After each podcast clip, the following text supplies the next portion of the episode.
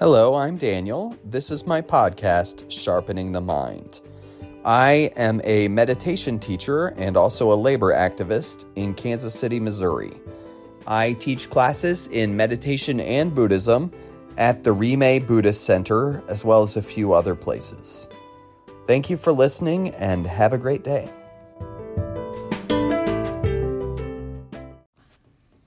Hello. I am going to tell you a story. It's not really a story, but um, when I was a teenager, I saw this t shirt, and the message on that t shirt has stuck with me, obviously, because I remember it now. And it was of a brand called No Fear. And if I'm Gen X, if you're close to my age, you might be familiar with it. Uh, a lot of things that were targeting us as consumers uh, tried to be cool and hip and edgy. And this is an example of that. They would be these shirts, and it would say no fear on the front, and on the back, it would say uh, like a quote or a slogan or something. And this one is the only one I remember. And I remember it because we aren't looking for wisdom on the back of a t shirt, right? And if we are, even if we are looking for wisdom on the back of a t shirt, we're certainly not looking on the back of an edgy and cool t shirt for teenagers, right?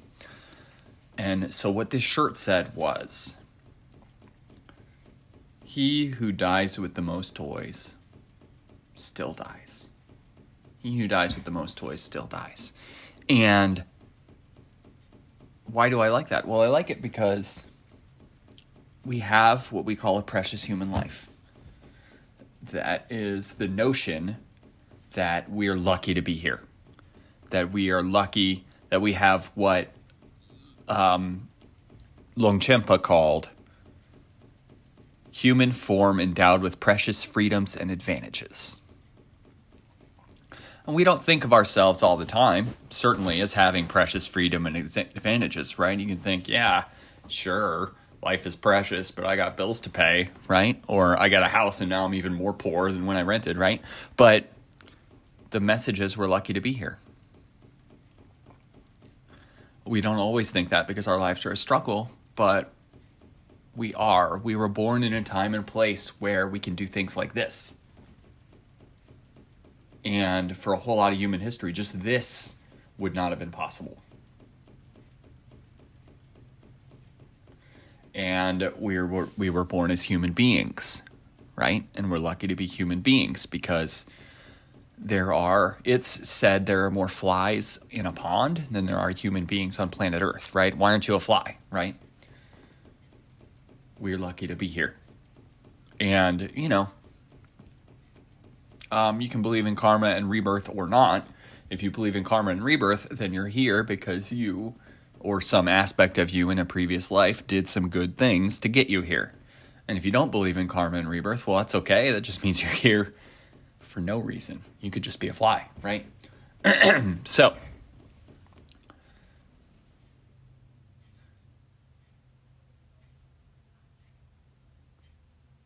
so, why did I tell you about a shirt? I'm glad you asked. Here's why. In our lives, a lot of the time, what we're doing is trying to get the most toys. What we're doing is trying to get the most toys. And by toys, I can mean material objects, but I could mean big experiences, or I could mean the right amount of drug use or whatever.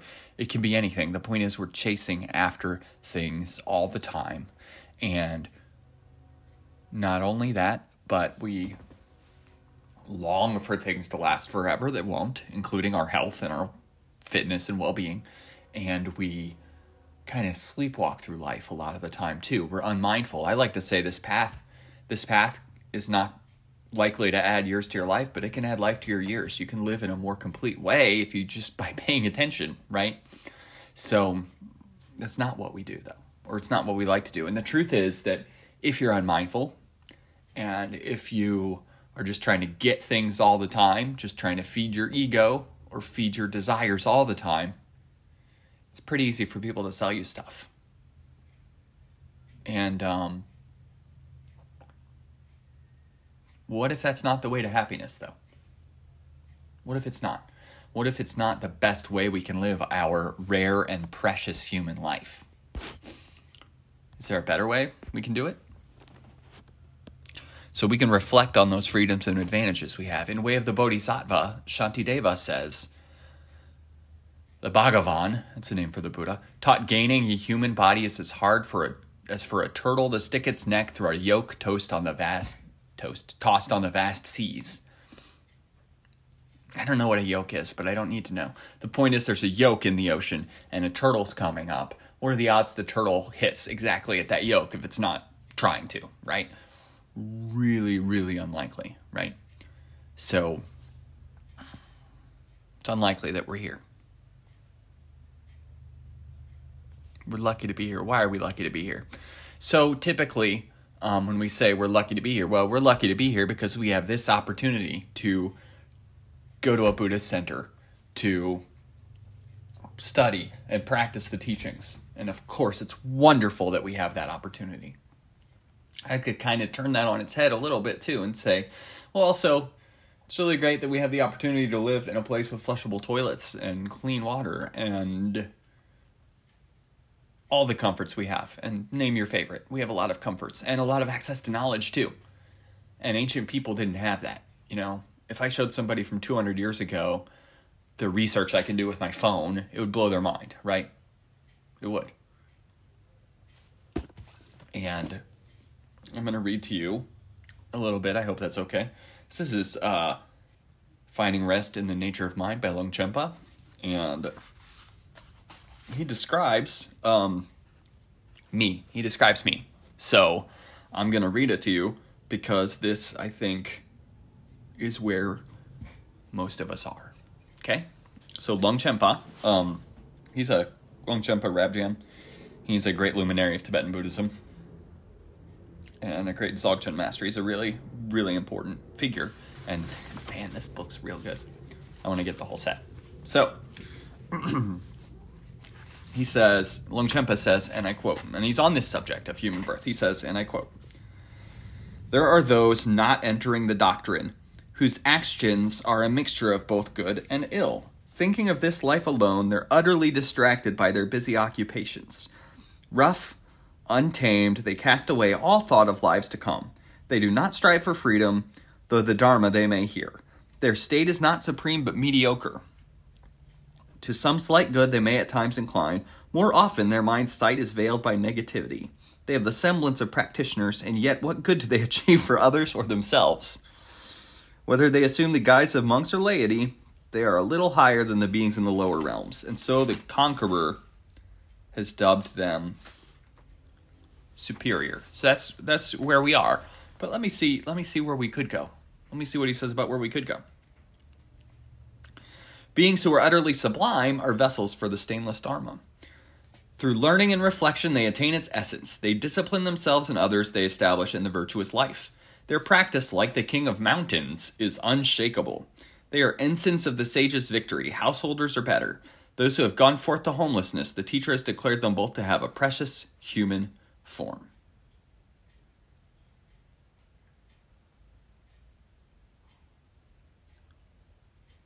That's what we could be. That is our aspiration. We are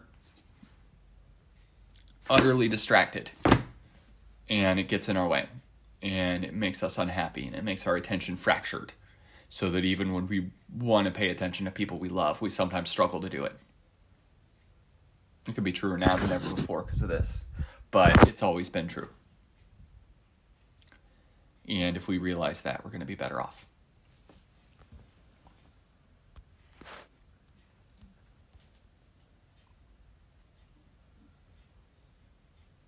so about our advantages. Um, I'll say one more thing about our advantages and then I'll be finished. Uh, Khentrul Lodrö says that our lives are full of advantages. In this book, The Power of Mind, he says, and I quote, To have advantages means that we have circumstances in our life that enable us to search for an authentic path and then to accomplish it. These advantages include where we are born, our mental faculties, and the genu- general condition of our lives. If we don't appreciate the freedoms and advantages we have, we won't use them fully. It's important to think carefully about the choices we make. So, if we come to that understanding that human life is rare and special, how should we spend our lives? How should we spend our lives? I don't want to spend my life just trying to accumulate things, right? I've already seen that the richest man in the world's not happy.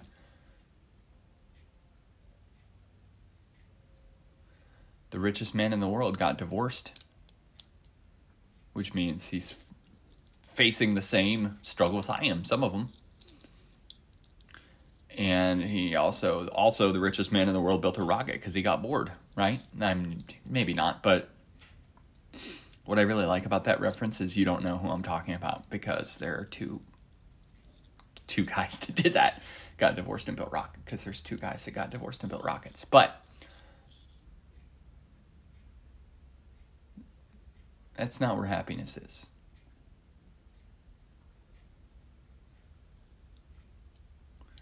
generating compassion and connecting with other people. That's where happiness is. We have an obsession with ourselves and our gaining, and it doesn't make us happy. It doesn't. So the question is how do you want to live your life? Do you want to keep doing what you're doing and just try to get all the pleasure, try to give in to temptation all the time, or do you want to do something different? I hope this talk's been helpful.